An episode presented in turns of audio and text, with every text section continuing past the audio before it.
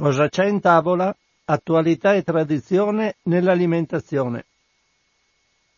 Un cordiale saluto, un augurio di buon pomeriggio a tutte le ascoltatrici e gli ascoltatori di Radio Cooperativa da Francesco Canova in questo giovedì 9 maggio 2019. E iniziamo anche oggi in diretta, fortunatamente questa volta, la trasmissione Cosa c'è in tavola, trattando di temi alimentari.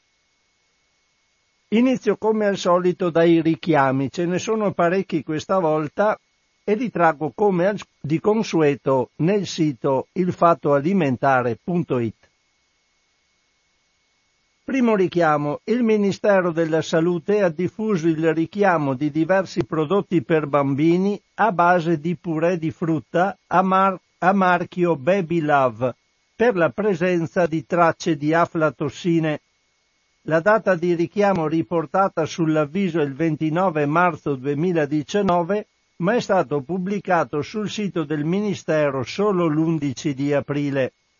Prodotti interessati sono parecchi, comunque purè di frutta a base di mela, fragola e banana con cereali integrali in confezioni da 90 grammi, tutti i lotti e date di scadenza 16 ottobre 2020-17 ottobre 2020.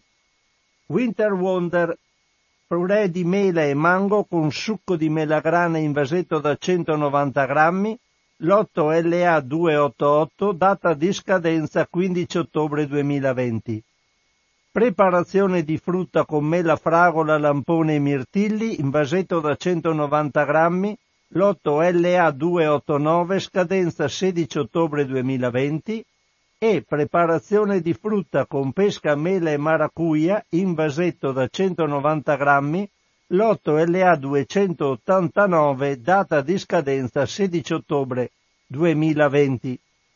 In pratica, ricordo, sono diversi prodotti per bambini a base di purè di frutta a marchio Baby Love.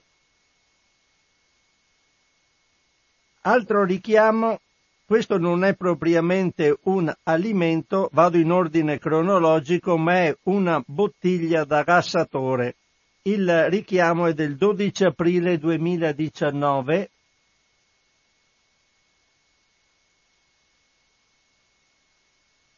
Aldi ha diffuso il richiamo delle bottiglie di vetro per gassatore Soda Star perché in, va- in rari casi potrebbero rompersi durante il funzionamento e ferire i consumatori che le maneggiano. Sono interessate sia le bottiglie incluse con il gassatore Soda Star che quelle vendute separatamente come accessori per gasatore Soda Star. Quindi problema per possibile rottura durante l'utilizzo di queste bottiglie di vetro.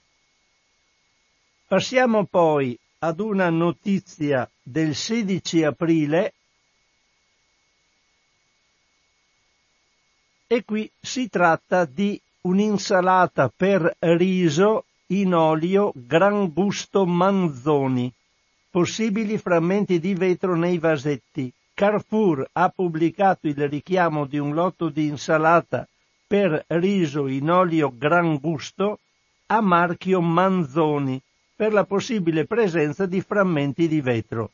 La data riportata sull'avviso è il 3 aprile 2019, più di die- qui si dice più di dieci giorni fa perché i miei sono eh, richiami pregressi, comunque non ha molta importanza questo, è importante per chi voleva l'attualità del richiamo, ma noi andiamo a leggere comunque le cose anche se sono pregresse e datate quando sono nella scadenza, devono ancora scadere. Il prodotto interessato è venduto in vasetti di vetro da 550 grammi con il numero di lotto L0614 P come Palermo 146, termine minimo di conservazione 15 giugno 2020. Sempre nello stesso giorno del 16 aprile, qui nel sito, c'è un nuovo richiamo per il prodotto le nuvole di ga- drago ai gamberi. Aggiornamento del 6 maggio 2019. Il Ministero della Salute ha revocato il richiamo delle nuvole di drago in seguito al ritiro della notifica RAS originale.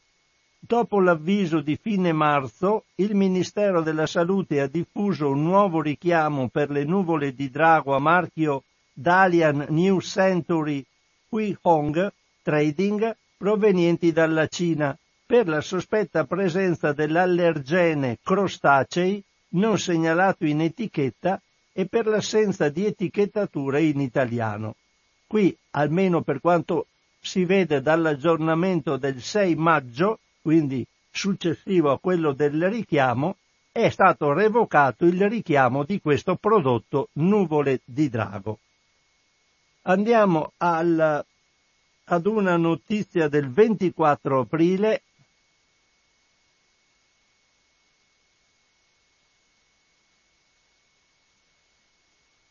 scusatemi per queste interruzioni, ma devo cercare di saltare da una notizia all'altra. Conad ha richiamato un lotto di salame golfetta dopo aver riscontrato la presenza di salmonella in un campione del prodotto prelevato in data 12 aprile 19, come riportato sull'avviso pubblicato dal Ministero della Salute. Le confezioni interessate dal provvedimento di richiamo sono le vaschette da 100 grammi con il numero di lotto 2691002 da consumarsi preferibilmente entro l'8 maggio 2019. Erano fino a ieri, quindi sarebbe in pratica scaduto il richiamo, la, la,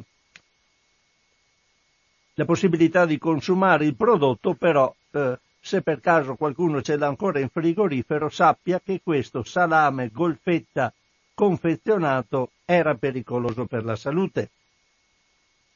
Andiamo adesso a una notizia del 26 aprile.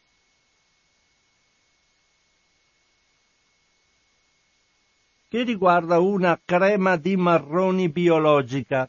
Il Ministero della Salute ha diffuso il richiamo di un lotto di crema di marroni biologica venduta con i marchi AR Arc Ciel e Sana Bios per la possibile presenza di un corpo estraneo.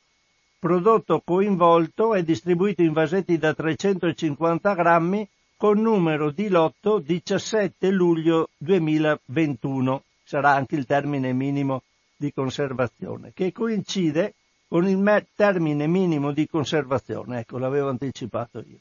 L'avviso di richiamo della crema di marroni Sana Bios è stato pubblicato anche da COP, quindi Arc Ciel e Sana Bios, crema di marroni biologica.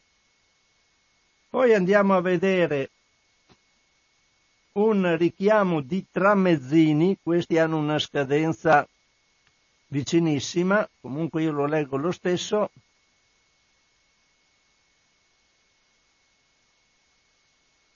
Penny Market ha pubblicato il richiamo di due lotti di tramezzini salmone e maionese prodotti da 2AA per la presenza di Listeria monocitogenes.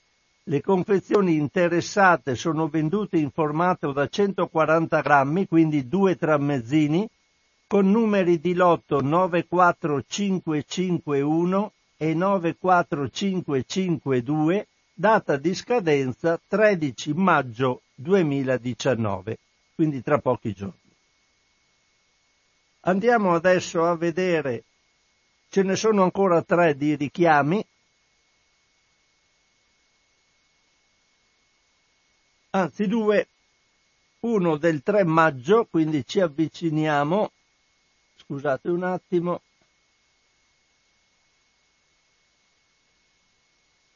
era partito tutto. Allora,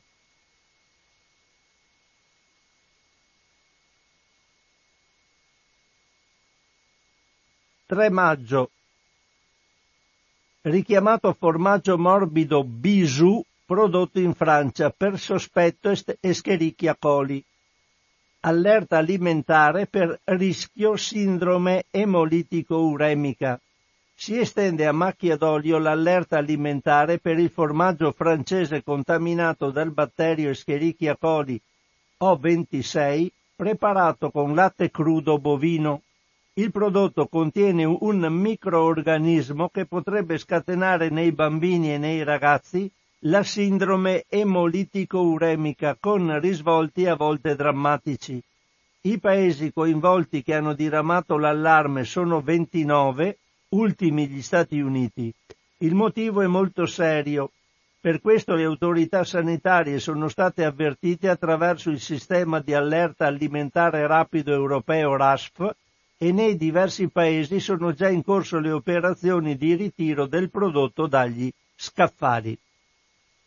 In Italia per il momento ad essere coinvolto nel richiamo e nel ritiro è il formaggio morbido Bisù nella confezione da 180 grammi, venduto dall'azienda P.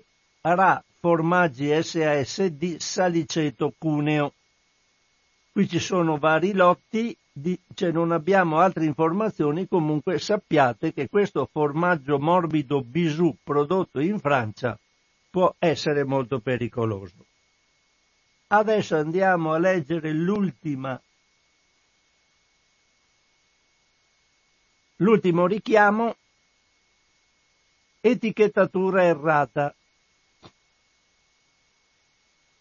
Oh, vediamo un attimo. Carrefour ha diffuso il richiamo di due lotti di farofa pronta de mandioca a Marco Iocchi per la presenza di etichettatura sbagliata e indicazione errata dell'assenza di glutine. La farofa de mandioca è un piatto tradizionale brasiliano a base di manioca. Il prodotto interessato è distribuito in confezioni da 500 grammi, con vari numeri di lotto, le date di scadenza 7 ottobre 2019, 8 ottobre 2019. Poi c'è un aggiornamento del 6 aprile che dice il richiamo della farofa pronta di manioca Yoki è stato pubblicato anche dai supermercati Ocean e Simpli, quindi probabilmente lo vendevano anche loro, oltre a Carrefour. Qui finiscono le, i richiami e comincio allora a leggere notizie sempre tratte per ora dal sito ilfattoalimentare.it. Una notizia riguarda l'inquinamento delle acque ed è una notizia dell'11 aprile 2019. Vado a reperirla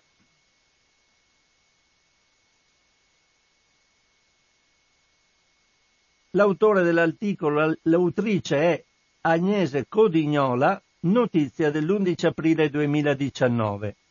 Non stanno affatto bene i corsi d'acqua europei, sono pieni di pesticidi e di antibiotici usati in veterinaria ed è urgente agire per modificare la situazione. Il quadro è apparso in tutta la sua gravità in uno studio appena pubblicato su Science of the Total Environment, anticipato da un rapporto di Greenpeace uscito nel dicembre 2018 nel quale i ricercatori del laboratorio dell'Associazione ambientalista di base all'Università di Exeter, in Gran Bretagna, sono andati a verificare in dieci paesi europei le condizioni di 29 piccoli corsi d'acqua. Quindi hanno controllato la presenza di 275 pesticidi e 101 antibiotici veterinari, trovando 103 pesticidi 24 dei quali vietati in Europa, e 21 farmaci veterinari. La ricerca dimostra che tutti i fiumi contenevano pesticidi, il più diffuso dei quali è risultato essere la terbutilazina, mentre il record della concentrazione è stato attribuito alla dimetenamide con 59,85 microgrammi per litro.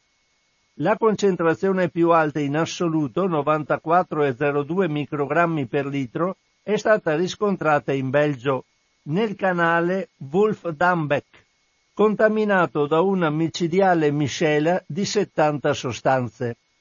Inoltre 13, in 13 campioni sono stati rilevati livelli superiori a quelli legali per l'Unione Europea di almeno una sostanza, soprattutto per i neonicotinoidi imidacloprid e clotianidina. Infine gli antibiotici veterinari rilevati più spesso sono risultati essere i beta-lattami con la dicloxacillina come molecola più comune.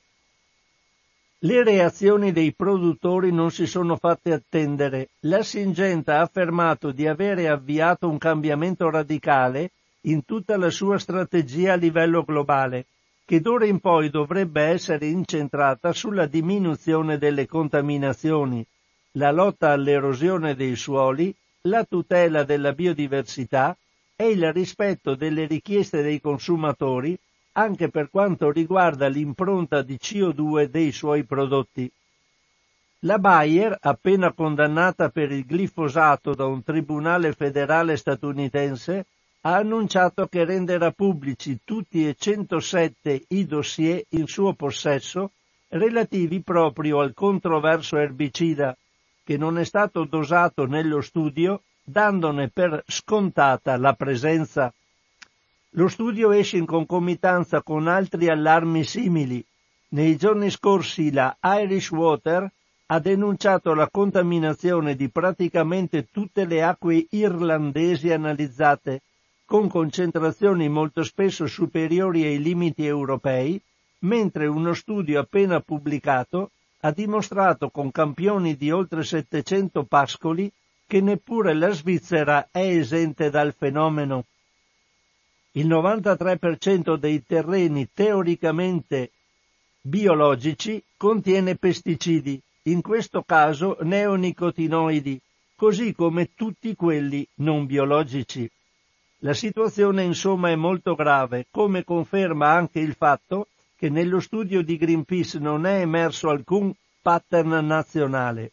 In Europa i pesticidi e gli antibiotici sono diffusi ovunque e non per colpa di qualche incidente specifico e ovunque danneggiano l'ambiente e aumentano la resistenza agli antibiotici. Dopo vi leggerò un articolo che trarrò da inchieste proprio sugli antibiotici nei polli. Resto per ora invece ancora nel sito del fattoalimentare.it perché vado a leggere qualcosa sulle diossine e i policlorobifenili nel latte materno. Questa cosa ancora più drammatica. Allora anche mi pare che sia un po' in diminuzione. Comunque vado a leggere la notizia, anche questa dell'11 aprile. E l'articolo è firmato da Valeria Nardi. Nel latte materno delle donne residenti a Taranto i livelli di diossine e policlorobifenili sono del 28% più elevati rispetto alle donne che abitano in provincia. Il dato è preoccupante, ma purtroppo risulta in linea con quanto osservato in altre aree industrializzate presenti in Italia. Sono queste le conclusioni di uno studio di tre anni realizzato dall'Istituto Superiore di Sanità in collaborazione con il Dipartimento Prevenzione dell'ASL di Taranto per valutare l'esposizione a diossine policlorobifenili delle donne tramite l'analisi del latte materno. La ricerca si inserisce all'interno di un programma di biomonitoraggio per determinare la concentrazione di queste sostanze vista la prossimità e le problematiche di contaminazione dello stabilimento siderurgico dell'Ilva. Per realizzare lo studio sono stati raccolti e analizzati complessivamente 150 campioni di latte, 76 appartenenti al gruppo delle donne residenti a Taranto e 74 appartenenti al gruppo delle residenti in provincia in un'area di controllo localizzata a più di 30 km dalla città. Le donne sottoposte al controllo erano tutte primipare di età compresa tra i 25 e i 40 anni e residenti in zona da almeno 10 anni. Alla fine l'esito dello studio ha evidenziato che nelle persone residenti a Taranto le concentrazioni degli inquinanti sono risultate più elevate dal 18 al 38% a seconda delle sostanze considerate diossine, policlorobifenili, diossina simili e policlorobifenili non diossina simili e pari al 28% per l'insieme delle sostanze ad azione diossina simile rispetto ai valori rilevati nelle donne residenti in provincia. Nonostante le concentrazioni più elevate siano statisticamente significative, secondo i correnti approcci di valutazione, questi valori sono associabili a una bassa probabilità di effetti avversi per la salute. Inoltre il confronto con i risultati di altri studi di biomonitoraggio, afferma Elena De Felip del Dipartimento Ambiente e Salute dell'Istituto Superiore di Sanità, effettuati negli anni precedenti a Taranto e provincia, suggerisce che nel tempo ci sia stata una riduzione dell'esposizione a queste sostanze. Comunque sono calate, come dicevo prima, ricordandomene un po', però ci sono ancora. E c'è una netta differenza tra quelle di Taranto e quelle distanti almeno una trentina di chilometri. Andiamo a leggere qualcosa adesso sulla cattiva alimentazione. Ed è un articolo del 15 aprile 2019.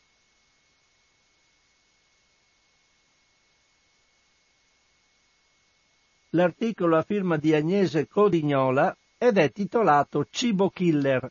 La cattiva alimentazione è la prima responsabile delle malattie non trasmissibili più di fumo e alcol.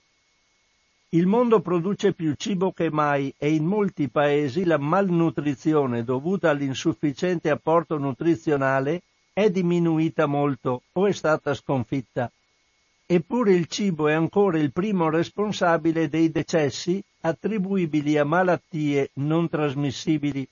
Secondo le stime, nel 2017 il fumo ha causato 7 milioni di morti, l'alcol 2,75 milioni e la cattiva alimentazione 12 milioni. Com'è possibile? Si chiede sul Guardian una delle più importanti giornaliste e scrittrici di food britanniche, cioè quelle che si interessano del cibo, B. Wilson, in un lungo e circostanziato articolo. La risposta è com- complessa, ma secondo Wilson una delle cause principali risiede nelle strategie di marketing delle aziende che negli ultimi decenni hanno condotto i consumatori di tutto il mondo a una dieta sempre più ricca di calorie vuote e sempre più obesogena, cioè che favorisce l'obesità. Per spiegare che cosa significhi, Wilson fa l'esempio dell'uva. Si tratta di un frutto presente in tutto il mondo e disponibile in qualsiasi stagione, che però viene coltivata in pochissime varietà, tutte molto dolci e senza semi. Non esiste quasi più una grande varietà di gusti aspri e poco dolci, come era normale pochi anni fa. Un analogo discorso si può fare per le banane, quella che troneggia sulle tavole di tutto il mondo è una sola, la Cavendish. Wilson sottolinea che una parte delle strategie che hanno portato a questa situazione è da ricercare nell'abilissimo occultamento delle responsabilità da parte delle multinazionali del cibo spazzatura e della ristorazione a basso prezzo.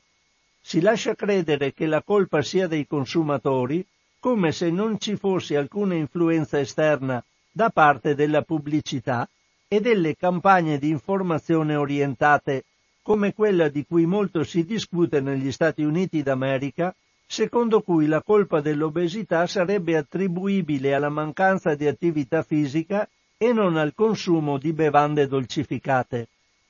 Ma i numeri raccontano una storia diversa e inchiodano le aziende e le politiche espansive sempre più aggressive alle loro responsabilità.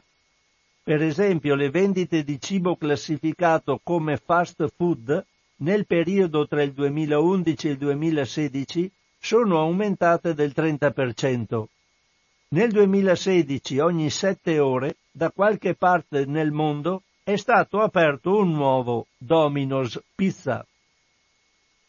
E poi c'è l'avanzamento inesorabile del cibo già pronto, che copre il, set- il 57% delle calorie assunte dagli americani, e diremo meglio statunitensi, e il 50% di quelle preferite dagli inglesi, quasi sempre pieno di grassi, aromatizzanti, additivi e troppe calorie, spesso accompagnato da bevande zuccherate o alcoliche. Per avere un'ulteriore prova basta analizzare i regimi alimentari di tutto il mondo. I più sani non sono quelli dell'estremo oriente, Giappone, o quelli dell'area mediterranea, ma quelli dell'Africa subsahariana, dove ancora la carne è scarsa e altri alimenti come certi legumi e alcuni tipi di cereali sono predominanti e non c'è un problema di eccesso di cibo industriale di quantità né di quantità. E ancora, che dire della Cina Fino a pochi anni fa nessuno consumava cibo al di fuori dei pasti, perché tradizionalmente si beveva del tè. Nei primi anni 2000 è iniziata la pubblicità delle merende a base di frutta e degli snack ipercalorici, che adesso si trovano dappertutto, creando un mercato da 7 miliardi di dollari. Risultato, il peso medio della popolazione è iniziato a lievitare e oggi anche la Cina deve fare i conti con tassi di obesità galoppanti tra bambini e adulti. Che fare? Wilson indica come modello quello della città di Amsterdam, che dal 2012 al 2015 ha ridotto l'obesità infantile del 12%, grazie all'Amsterdam Healthy Weight Program. Questo progetto agisce su diversi fronti. Nella città è vietata la pubblicità di cibo spazzatura e le sponsorizzazioni degli eventi sportivi dei ragazzi, così come la possibilità per gli studenti di offrire dolci e caramelle per festeggiare a scuola. È permessa solo la frutta, la verdura e qualche cubetto di formaggio. Un altro aspetto interessante è l'aumento della disponibilità di fonti di acqua pubblica. Ciò che funziona, conclude Wilson, è l'idea del programma, ovvero aumentare la consapevolezza dei cittadini e aiutarli a scegliere liberamente come cambiare alimentazione. Adesso vi leggo qualcosa che può invece andare in un verso migliore pare stiano creando un pane con all'interno fibre di agrumi. Andiamo a leggere questa notizia del 17 aprile 2019.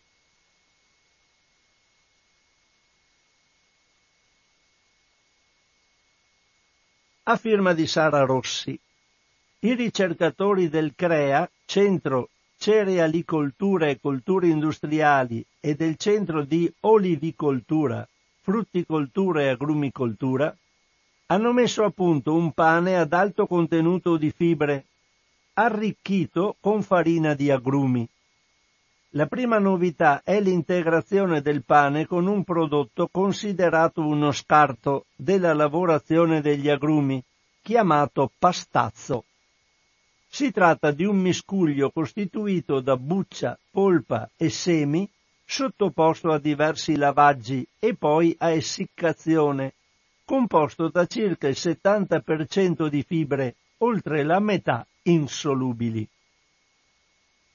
La sperimentazione ha preso il via in un panificio industriale utilizzando semola integrata con modeste percentuali di crusca facilmente digeribile come cruschello e tritello e una quantità variabile dall'1,5 al 2% di fibre di agrumi, arancia rossa e limone.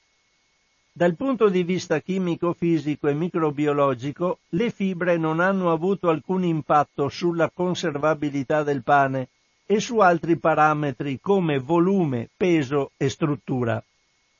Dal punto di vista sensoriale, il pane presenta un leggero aroma di agrumi, senza retrogusto. La novità è che il sistema permette di produrre pane di grano duro ad alto contenuto di fibre, con una presenza superiore al 6%, senza l'aggiunta della crusca a foglia larga del grano, la frazione più grossolana costituita da fibra insolubile non digeribile. In questo modo si riducono gli effetti negativi che comporta il processo di panificazione del pane integrale, venduto al dettaglio, riduzione del volume e dell'altezza, alveolatura interna minore, rugosità della crosta, modifiche del colore e del sapore. A differenza del pane prodotto con uno sfarinato integrale di grano, quello con farina di agrumi preserva le caratteristiche fisiche e sensoriali tradizionali e ha un maggiore valore nutrizionale. Il pane con fibre di agrumi è prodotto in pagnotte da un chilo e confezionato come mezza pagnotta affettata in atmosfera modificata. Questo permette una conservazione fino a 90 giorni. A questo punto bisogna fare il passo successivo e decidere di iniziare la commercializzazione. Lo studio realizzato insieme al Dipartimento di Agricoltura, Alimentazione e Ambiente dell'Università di Catania è stato recentemente pubblicato sulla rivista Frontier in Nutrition e quindi abbiamo il pane con le fibre di agrumi, che ha caratteristiche migliori di quello del pane integrale che è sempre, come sapete, un po' più pesante e con un aspetto diverso e anche il sapore è molto diverso. Vedremo che cosa ne capita. Ne consegue.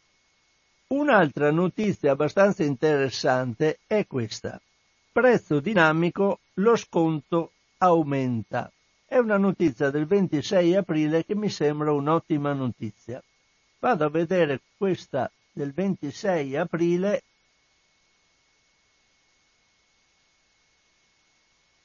con un articolo a firma di Giulia Crepaldi. Provate a immaginare il prezzo indicato sul cartellino digitale di un prodotto alimentare che diminuisce giorno per giorno in prossimità della data di scadenza. Non è una fantasia, ma un sistema chiamato prezzo dinamico, adottato dalla catena di supermercati Iper a livello sperimentale, con il progetto Buoni fino alla fine su alcuni cibi freschi. L'intento è di ridurre gli sprechi, applicando uno sconto alle confezioni che, avvicinandosi alla data di scadenza, rischiano di restare invendute. Per calcolare lo sconto, Iper ha adottato un algoritmo sviluppato dalla start-up israeliana Wasteless. Wasteless. L'algoritmo, spiega a Il Fatto Alimentare Gianmaria Gentile, direttore IT di Finiper, mette insieme diverse informazioni e calcola lo sconto ottimale per evitare il ritiro dagli scaffali del prodotto scaduto e la successiva distruzione. Più si avvicina la scadenza, più la referenza sarà scontata. I fattori che entrano in gioco sono lo stock, la rotazione del prodotto, la velocità di vendita giornaliera, la shelf life. Ogni volta che lo sconto viene ricalcolato dall'algoritmo, il nuovo prezzo viene aggiornato immediatamente sui cartellini elettronici dei banchi frigo. Ma l'algoritmo da solo non basta. Per poter utilizzare il prezzo dinamico, l'etichetta deve impiegare un sistema chiamato GS1 Data Bar. Si tratta di un nuovo tipo di codice a barre in uso da qualche anno che contiene informazioni come il numero di lotto, il peso netto, il prezzo e appunto la data di scadenza. Ma mentre Iper e altre catene di supermercati l'hanno già adottato per gli alimenti freschi, non è così per tutte le altre aziende alimentari. In questo momento, spiega Gentile, il prezzo dinamico wasteless è attivo su tutte le referenze a marchio Amadori e sul pollame patto qualità iper. I prossimi passi riguarderanno i prodotti di gastronomia confezionati da Iper che hanno già il GS1 Databar. Sarebbe bello se anche gli altri fornitori iniziassero a usarlo. Quando due confezioni di petto di pollo etichettate con questo codice a barre passano sul lettore ottico della cassa, sullo scontrino potrà comparire un prezzo diverso a seconda di quanto è vicina la data di scadenza, che è contenuta nel GS1 Databar. Una cosa impossibile con i codici a barre tradizionali che non forniscono questo tipo di informazioni. I consumatori nei banchi dei prodotti freschi troveranno quindi due prezzi. Il primo riguarda le vaschette dei prodotti appena confezionati, con una data lontana dalla scadenza, mentre il secondo è quello scontato per i prodotti più vicini alla scadenza, riportata sull'etichetta. I prezzi vengono ricalcolati ogni sei ore e scendono progressivamente in relazione al rischio che le confezioni prossime alla scadenza restino invendute e quindi sprecate. Cosa molto interessante, secondo me, bisogna stare attenti quando si va a casa però a consumare il prodotto in fretta, cioè si compra solo quando si ha intenzione di consumare. Vediamo altra notizia dal, da un certo punto di vista interessante è come Ikea si sta adesso interessando anche di cibo sostenibile. Questa è una notizia del 30 aprile che vado subito a leggervi vi stupirà un po', come ha stupito un po' me. Ma allora, è sempre a firma di Agnese Codignola questo articolo. Ikea, oltre che progettare letti, divani e librerie, sta pensando a un futuro diverso con un cibo sempre più sostenibile. Lo fa da Space 10, un edificio che un tempo era una centrale elettrica in una delle zone più vivaci di Copenaghen, in Danimarca, quella del Meatpacking District, dove già sono presenti locali innovativi e officine creative. Quello di Ikea però non è un locale, ma un laboratorio. La storia inizia nel 2014, quando l'azienda chiede a Carla Camilla Hjort, designer, di raccontare al CEO Torbjorn Luff qualcosa sulla collaborazione tra l'IKEA e il suo studio, Art Rebels. Da quell'incontro nasce un progetto per una collezione di mobili limitata e destinata solo a giovani residenti in città. Il risultato entusiasma Löff a tal punto da spingerlo a chiedere a Hjort qualcosa di molto più ampio, relativo al futuro in senso lato e alla possibilità di rendere migliore il mondo. Così nel 2015 Hjort fonda Space 10 insieme al documentarista Simon Kaspersen. I due hanno tre anni di tempo per compiere indagini di mercato e studi di fattibilità e avviare le prime sperimentazioni. Dopo aver avviato una serie di progetti legati all'arredamento e al vivere urbano, Space 10 sarebbe Space 10, immagino, ma comunque Space 10 punta sul cibo, reclutando nutrizionisti, psicologi, designer, ricercatori e chef. Nel 2015 viene lanciato il progetto Polpette di domani, che richiama le polpette tradizionali, rivisitate grazie alla carne coltivata in laboratorio, alle stampanti 3D alla farina di insetti, di alghe e a quella ottenuta dagli scarti. Il tutto viene illustrato da bellissime fotografie. Se andate in questo articolo sul fatto alimentare del 30, vediamo se riesco a darvi il sito, se riesco però. Non dovete lasciarmi un attimo di Vediamo se sono collegato qua e quanto ci mette a far uscire il sito. Ecco, il sito dove ci sono le foto di queste, di queste polpettine è https due punti doppia slash è scritto space10.io dopo girate nel sito e lo trovate. Sono in pratica tomorrow's meatball cioè le polpettine di domani. Sono veramente delle belle foto e c'è la spiegazione, è tutto in inglese, però per chi è interessato le può andare a vedere. Sono, poi le, le, le, polpette fabbricate con la stampante 3D sono come una pallina da, da baseball, con, tutte vuote con i buchi, è veramente delle innovazioni fantastiche. Torno all'articolo. Le polpette al momento sono sperimentali, anche se l'azienda si è impegnata per il benessere animale, e per aumentare l'offerta di prodotti a basso impatto ambientale, come gli hot dog vegetariani. In questi mesi è arrivato il gelato alla fragola vegano che, secondo Ikea, ha un impatto ambientale di circa la metà rispetto a quello tradizionale.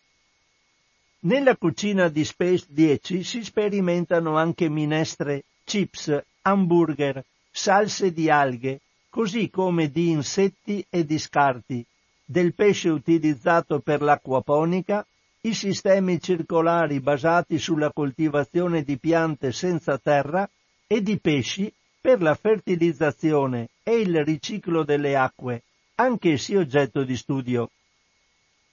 Restano molti aspetti da mettere a punto, per esempio le infezioni di cui possono essere vittime sia le alghe che i pesci e che potrebbero rendere impossibile la vendita dei moduli al grande pubblico.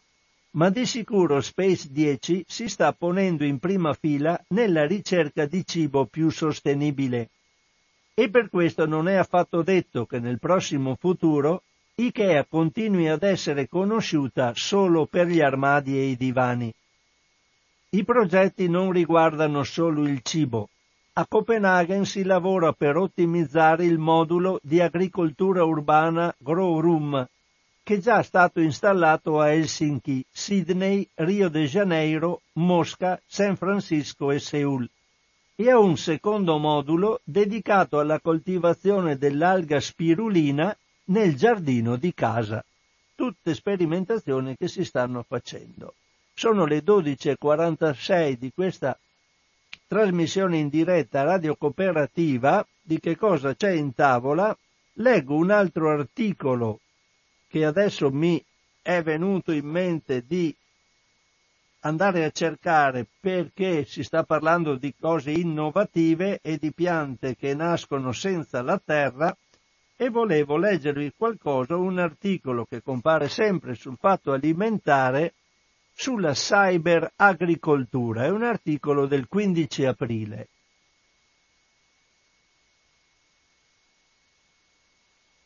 Questo articolo è a firma di Agnese Codignola ed è titolato Cyberagricoltura. Delegate all'intelligenza artificiale la crescita e la messa a punto delle condizioni ideali. Cosa interessante perché queste cose non riguardano grandi trattamenti sulle piante, ma solo, sono, è solo una ricerca sulle condizioni ottimali per farle crescere. Non c'è niente di ingegneria genetica. L'agricoltura diventa cyber al Massachusetts Institute of Technology, sarebbe il famoso MIT di Boston, e produce per iniziare basilico ad elevata concentrazione di oli essenziali ne dà conto PLOS ONE in uno studio in cui i ricercatori spiegano come, riusci- come siano riusciti a delegare all'intelligenza artificiale il lavoro che fino a poco tempo fa richiedeva una pazienza infinita, ovvero la messa a punto delle condizioni ideali per far crescere una certa pianta in un dato momento incrociando una grande quantità di dati relativi a temperatura, umidità, composizione dei nutrienti, pH, CO2, luce e così via, il computer ha fornito le condizioni perfette che sono risultate essere, tra l'altro, un'esposizione alla luce dei LED per 24 ore consecutive, ovvero un'illuminazione che non esiste in natura, ma che, di sicuro, amplifica la fotosintesi e quindi potenzia tutta la macchina metabolica della pianta.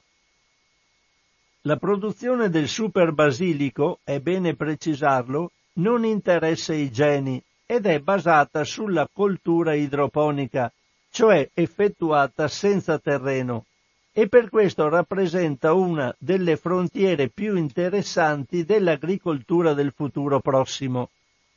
In molti paesi stanno sorgendo grandi stabilimenti per questo tipo di coltivazioni, che riducono moltissimo l'impatto ambientale e stanno diventando competitive rispetto all'agricoltura tradizionale via via che il prezzo dei LED scende.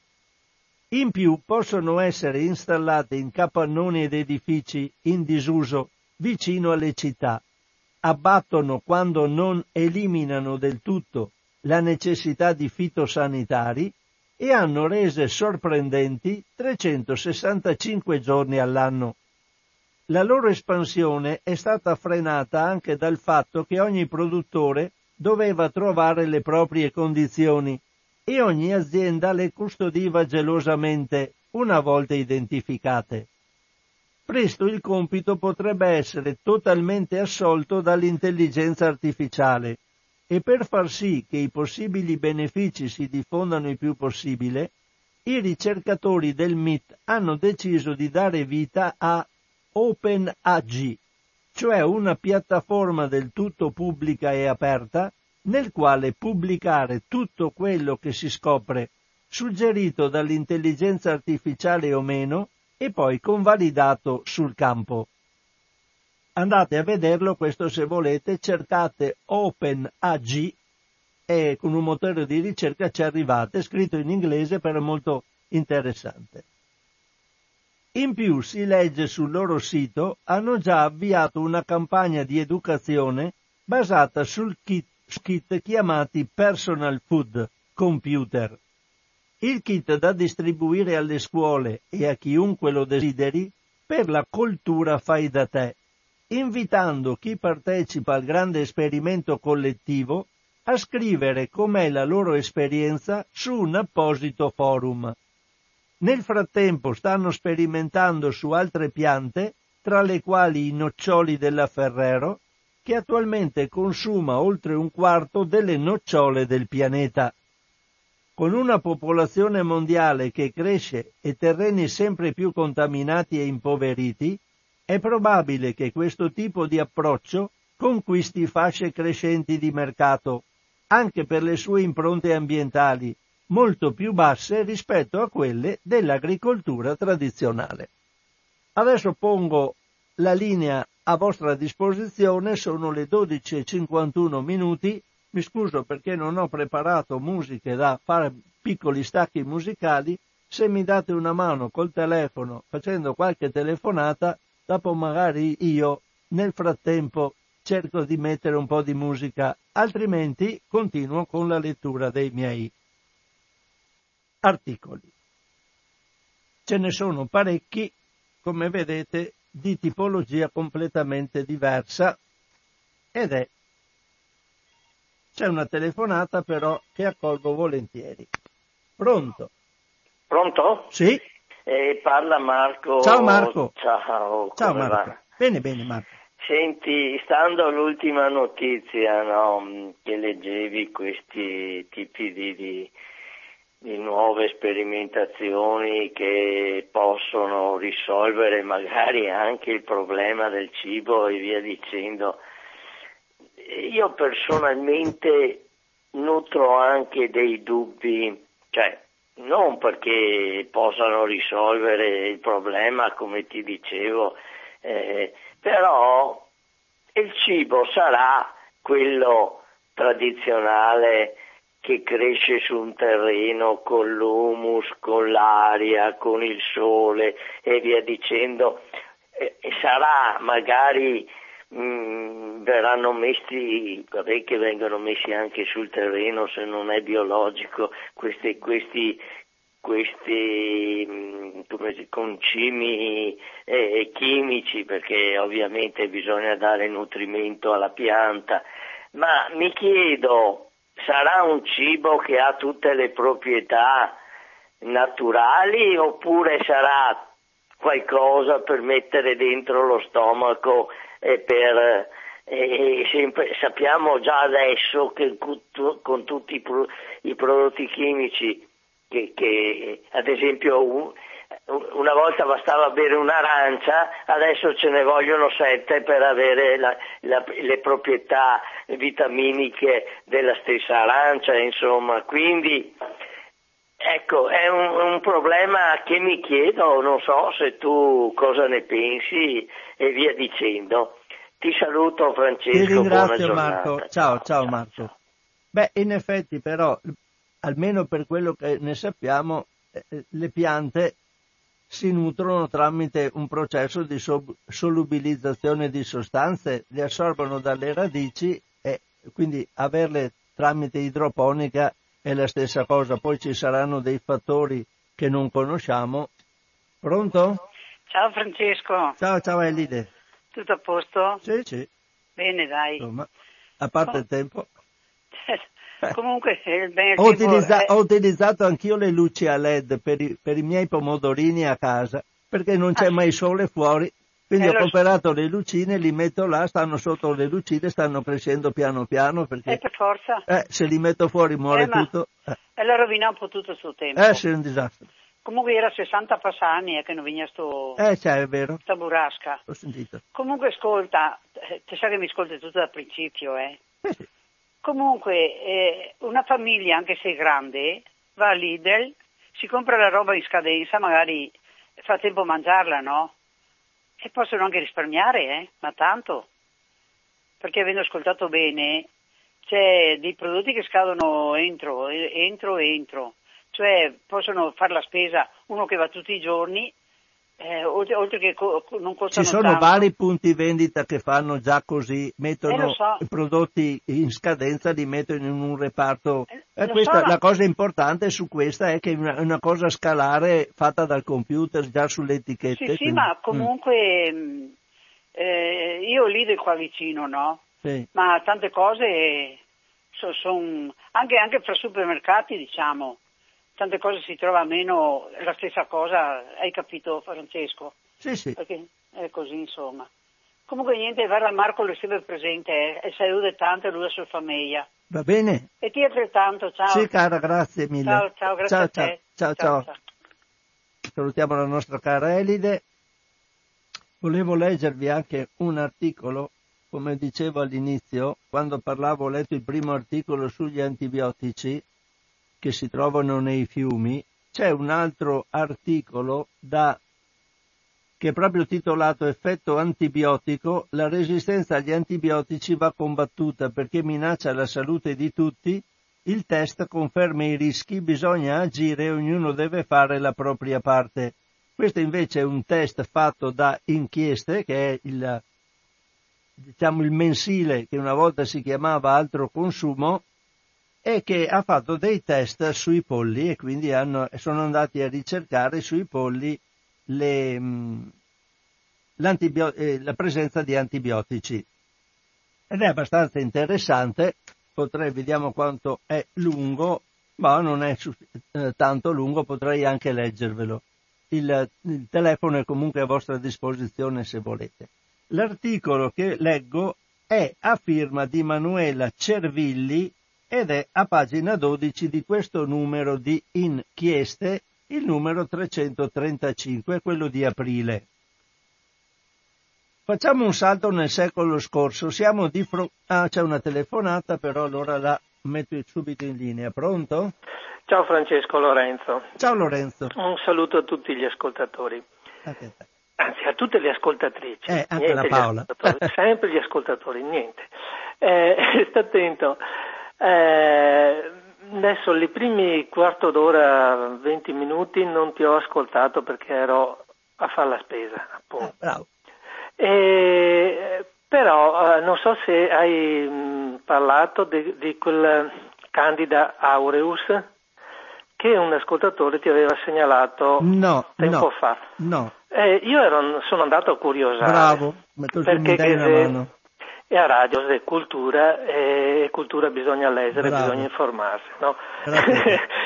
Comunque, anche perché stimolato da, da quella domanda. Da, dal miei vecchi, miei antico lavoro. Eh, certo. E ora, ehm, la, sta candida è un lievito, eh, fa parte, un, imparentato con i lieviti anche con, la, con quello del pane, diciamo così, sì.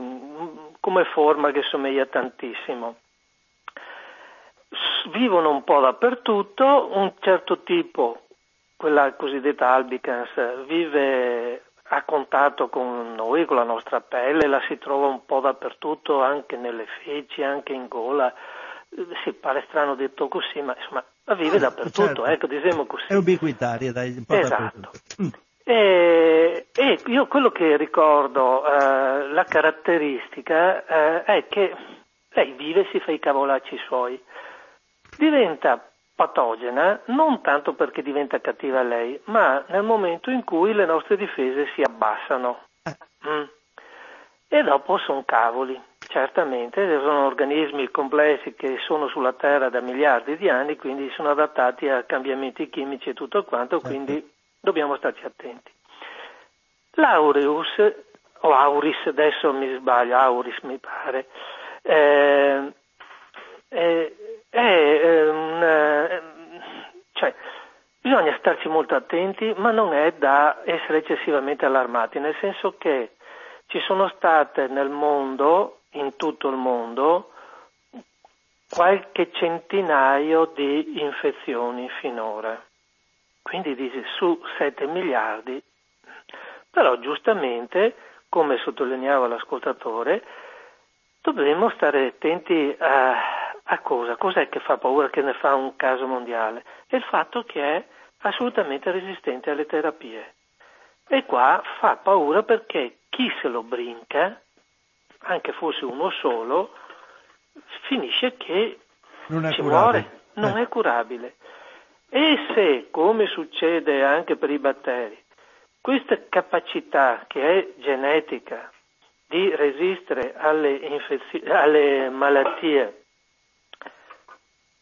si propaga, si propaga ad altri microrganismi che sono più diffusi, che sono eh, più a contatto con l'uomo, che sono più patogeni, cioè che danno malattie infettive, eh, perché questo qua non darebbe malattie infettive.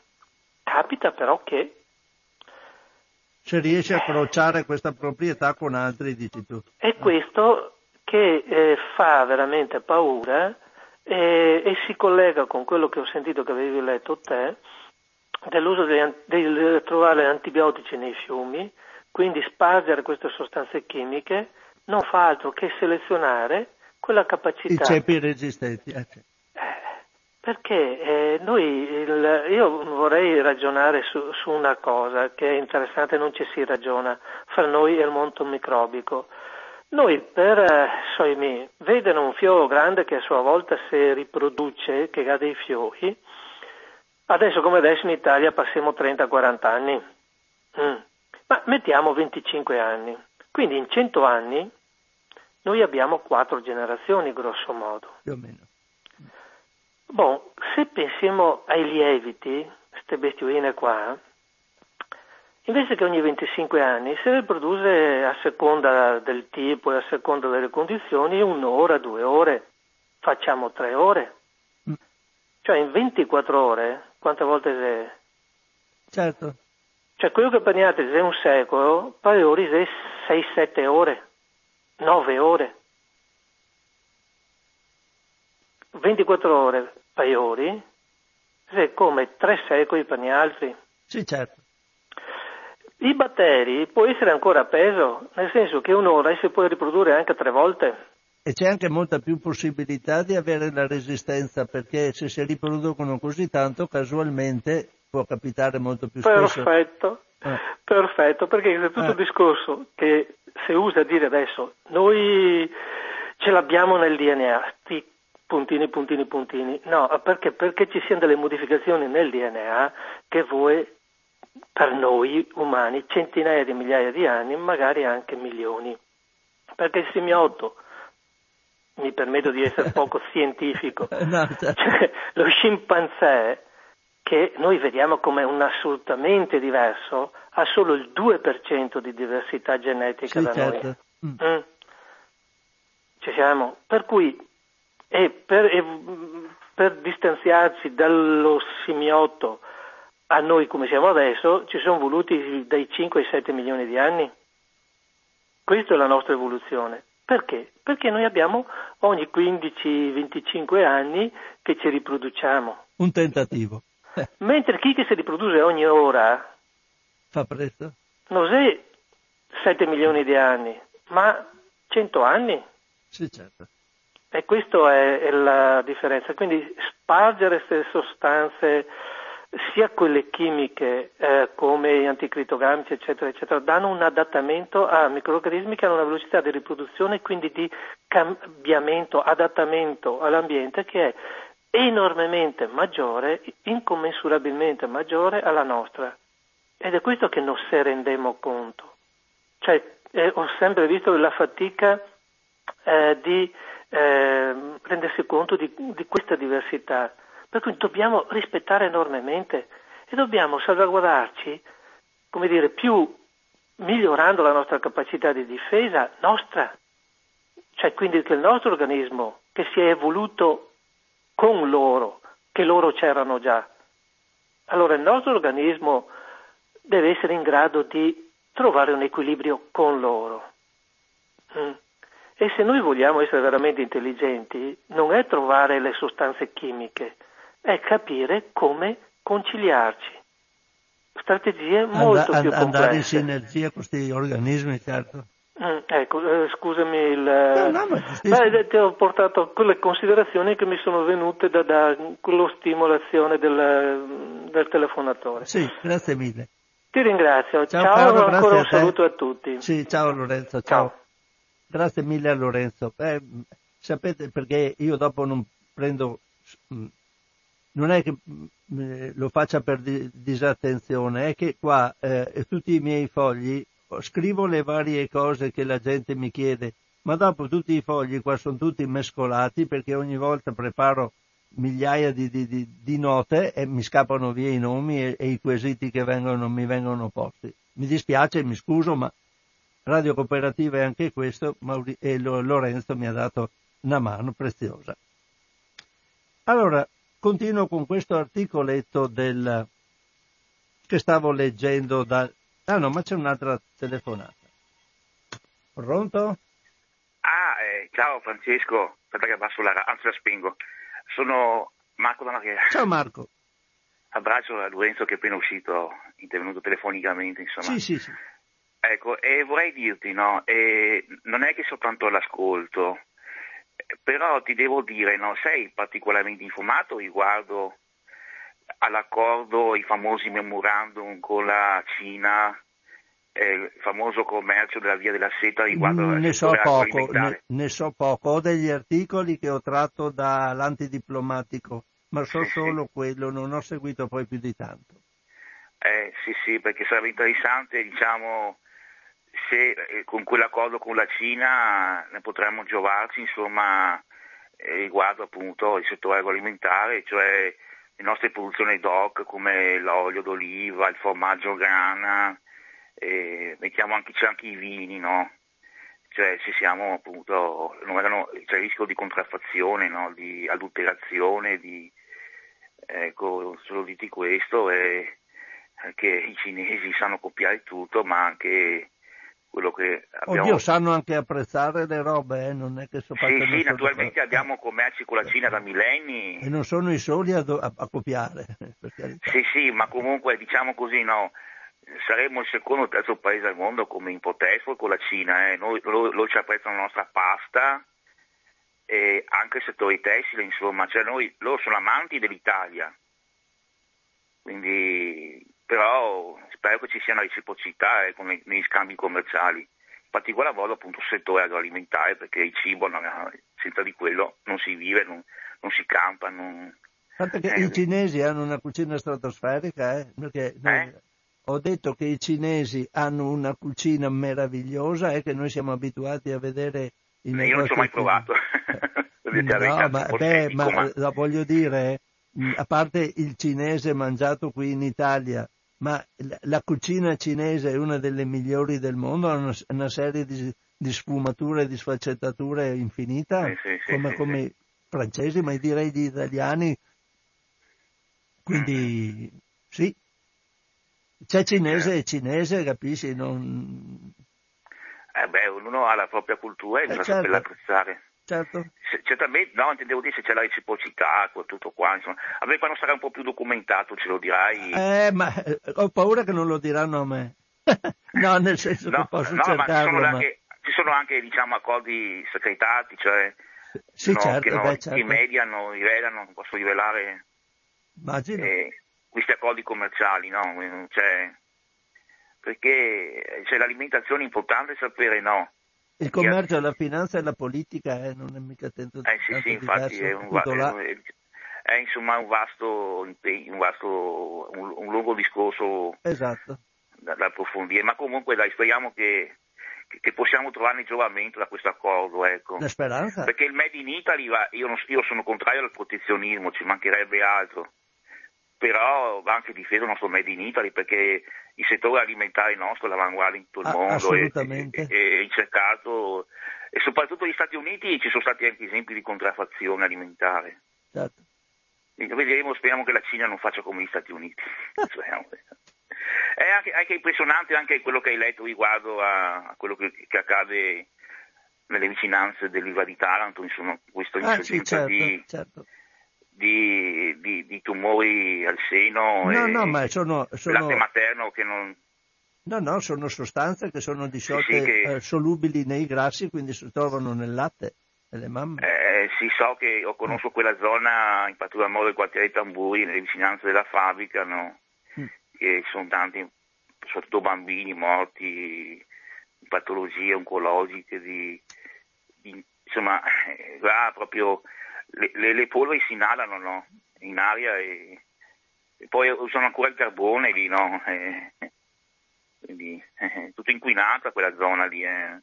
Do, invece quegli altri si sono andati a gambe, la famiglia Riva, invece di bonificare la zona, tutto il territorio tarantino, sono scappati all'estero, qualcuno è morto della famiglia, mi sembra il patriarca della famiglia, ecco, però non hanno fatto nulla, ecco, lo Stato deve impegnarsi perché questi bonificano, quelli che inquinano devono bonificare e poi non ci lamentiamo se la gente muore di tumore, di, di, di, di sì, soprattutto, e soprattutto il ricatto collaboratore che o lavori eh, sì. e, e quindi è, è, tremendo questo eh, in tutti i eh, settori. Sì, la, la, la, salute deve essere incompatibile con, con, con, con, le esigenze di lavoro, hai capito? Non è che devi dire se o, la, o lavori così oppure stai a casa sei licenziato, devi trovare qualcosa di alternativo.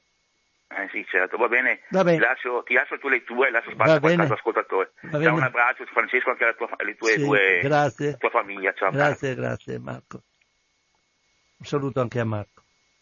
Allora, ah, prima di leggervi quell'articolo, volevo darvi, in, se siete interessati a cose che riguardano la cucina, il cibo, eccetera, in edicola l'ho comperato ma non l'ho letto propriamente sto cercando di leggerlo con i vari tempi che ho.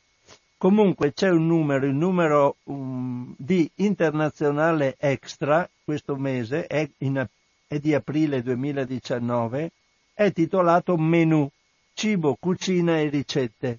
Ci sono eh, mh, vari paesi del mondo, eh, c'è anche un aspetto culturale, ma ci sono anche le ricette ci sono delle ricette strane di questi paesi che è interessantissimo vedere, corredate da ottime fotografie, quindi bello, però non l'ho letto, quindi ve lo consiglio però perché mi sembra molto, molto interessante e molto bello da, da acquistare. Costa 7 euro, 7 euro. Internazionale extra, menu, cibo, cucina e ricette. Se c'è qualcosa di utile dopo che trovo magari lo porto anche qua, vi faccio, vi leggo qualcosa. ma ho bisogno di leggerlo io.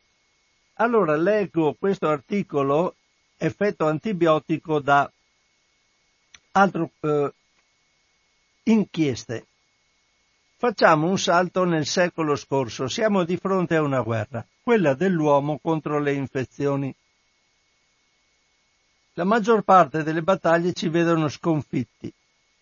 Una banale ferita che si infetta, una polmonite che rapidamente peggiora, un'appendicite che si perfora e diventa peritonite. Anni fa le infezioni hanno sterminato gli uomini.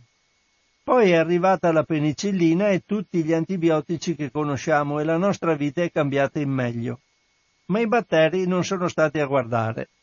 Come i mostri dei videogiochi si sono rialzati e adattati alle armi che abbiamo usato contro di loro. Sono diventati sempre più resistenti. E i farmaci, che prima funzionavano e sconfiggevano le malattie, hanno iniziato a perdere qualche colpo, a essere a tratti inefficaci. Risultato, ogni anno, secondo quanto diffuso dall'Unione Europea, muoiono 33.000 persone a causa di infezioni dovute a batteri resistenti. Una situazione che va peggiorando. Nel 2016 i decessi erano 25.000. Oltre alle perdite umane dobbiamo fare i conti anche con i soldi. Il costo della spesa sanitaria e la perdita di produttività causata dall'antibiotico resistenza tolgono dalle tasche dell'Europa un miliardo e mezzo di euro all'anno. Come è potuto succedere? L'attenzione alla resistenza agli antibiotici è in costante aumento. Il fenomeno nasce quando i microorganismi esposti agli antibiotici riescono a sviluppare una forma di resistenza che permette loro di sopravvivere. La causa non è solo l'uso inappropriato degli antibiotici che facciamo, per esempio prendendoli quando non sono necessari perché l'infezione è virale, ma è anche l'impiego non oculato fatto in ambito veterinario. Usare in modo massiccio questi farmaci ha favorito la selezione di batteri più forti, li ha spinti a mutazioni genetiche che hanno permesso loro di sopravvivere agli antibiotici. Che cosa si intende per uso massiccio? In Italia il 70% degli antibiotici venduti è destinato agli animali. In Europa siamo il terzo paese dopo Cipro e Spagna per l'uso di questi farmaci negli animali da allevamento. Fino al 2006 in Europa gli antibiotici venivano addirittura impiegati negli allevamenti allo scopo di stimolare la crescita degli animali. Ora è vietato, ma anni di abusi hanno comunque lasciato conseguenze. I farmaci continuano ad essere giustamente usati a scopo curativo.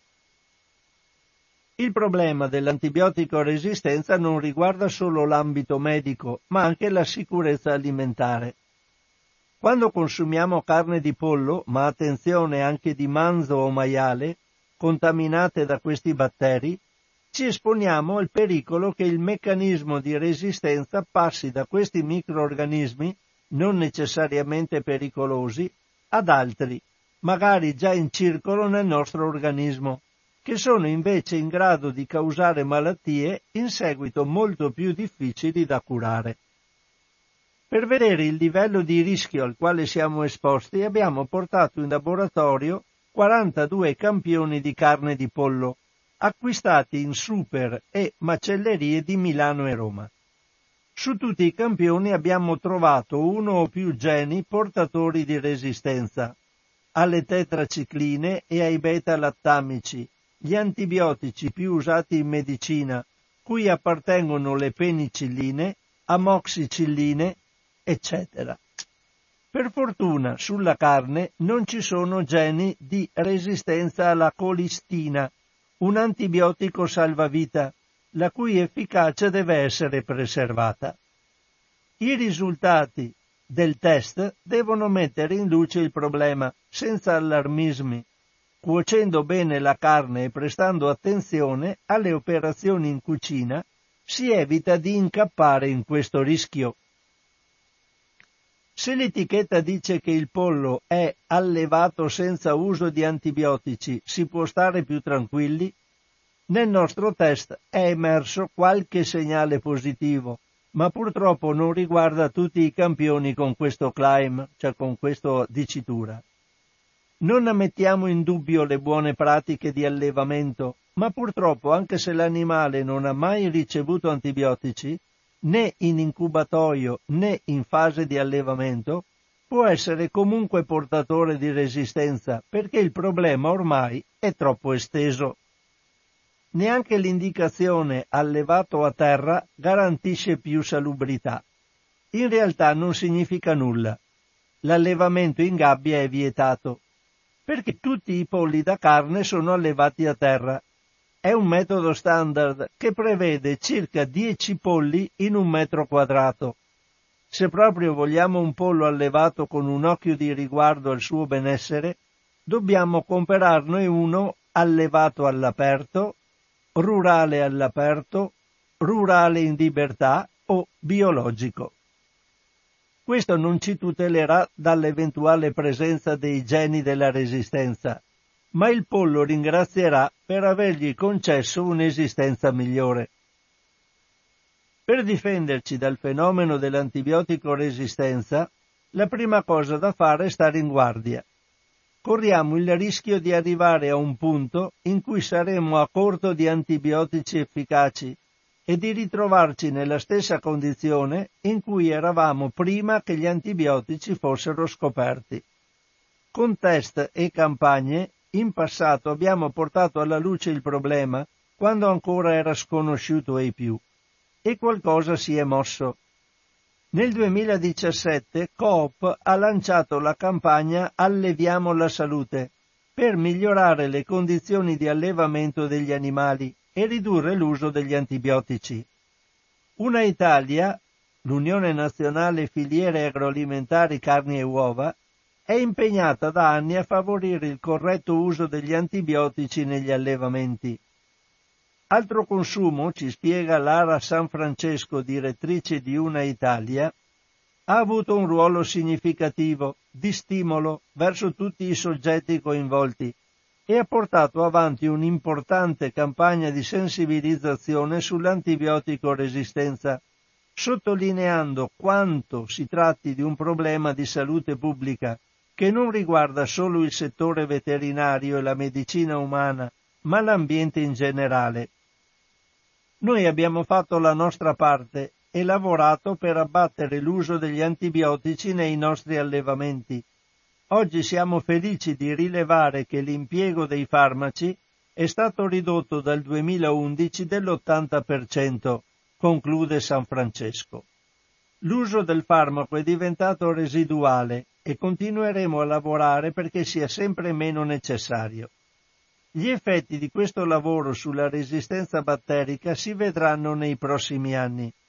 È essenziale comunque non abbassare mai la guardia. Ora c'è solo da aspettare che il piano nazionale di contrasto dell'antibiotico resistenza, nato nel 2017, faccia la sua parte e mette in pratica tutte le buone intenzioni per ora solo sulla carta. Questo è l'articolo su Inchieste, il mensile a tutela dei consumatori. Vediamo qualche altro, vabbè ma sono le 13.22. Eh, vediamo se ho qualcosa da leggervi ancora tratto da il fatto alimentare una notizia che riguarda l'allattamento al seno contro l'obesità infantile. È un articolo del 2 maggio 2019.